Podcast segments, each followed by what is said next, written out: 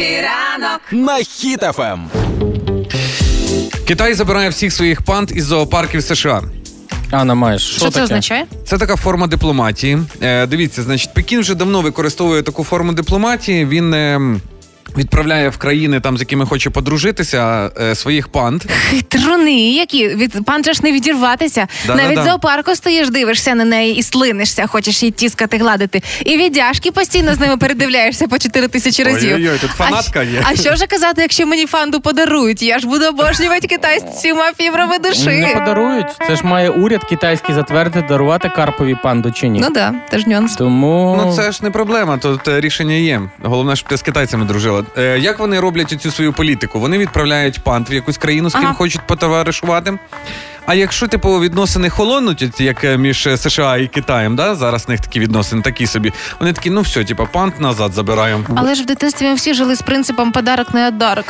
у- у- уявля... а у- уявляють, як китайські панди, вони їх ще якось там е, не знаю, агітують чи це, і вони такі, коли від... панди відчувають, що холонуть відносини, вони себе погано починають вести. Знаєш, е, як, Назло, друж... як назло. дружина, яка там, типа, тобі на, будеш їсти, будеш на, їж. І, Ну, типа, якісь такі моменти, ферчать вони в зоопарку вже ходять, вже оці американці не такі. якісь. Слухайте, ну є і неполітичні мотиви того, що панд забирають назад в Китай. Це, по-перше, панди доростають до того віку, коли вони мають повернутися. Це вони на пенсію йдуть в Китай. Да, знову партійні квітки забирають. Це як батьки, які кажуть: ну буду на пенсії, поїду в село, буду грябатися в грядочках, так і панди. Вернусь Повертаються. додому. Да, друге, це те, що панди пандам вже не загрошує зникнення. Так. Е, тому їх е, можна повертати в Китай і розселяють вже по Китаю. А, типу, вони розкинули пандочок, щоб Щоб вони вижили. розмножувалися всюди, всюди, всюди. Да, да. Так, тепер їх забирають, вони всі вивчили кунг-фу, і потім вони ж шукають гусака, який буде тренувати їх, богомола, змію і тигра, і вони будуть ходити потім по горах і битись. І робити добрі справи. З биками. Ну і, ну і третя така причина це то, що можливо закінчилась оренда, а оренда пад 1 мільйон.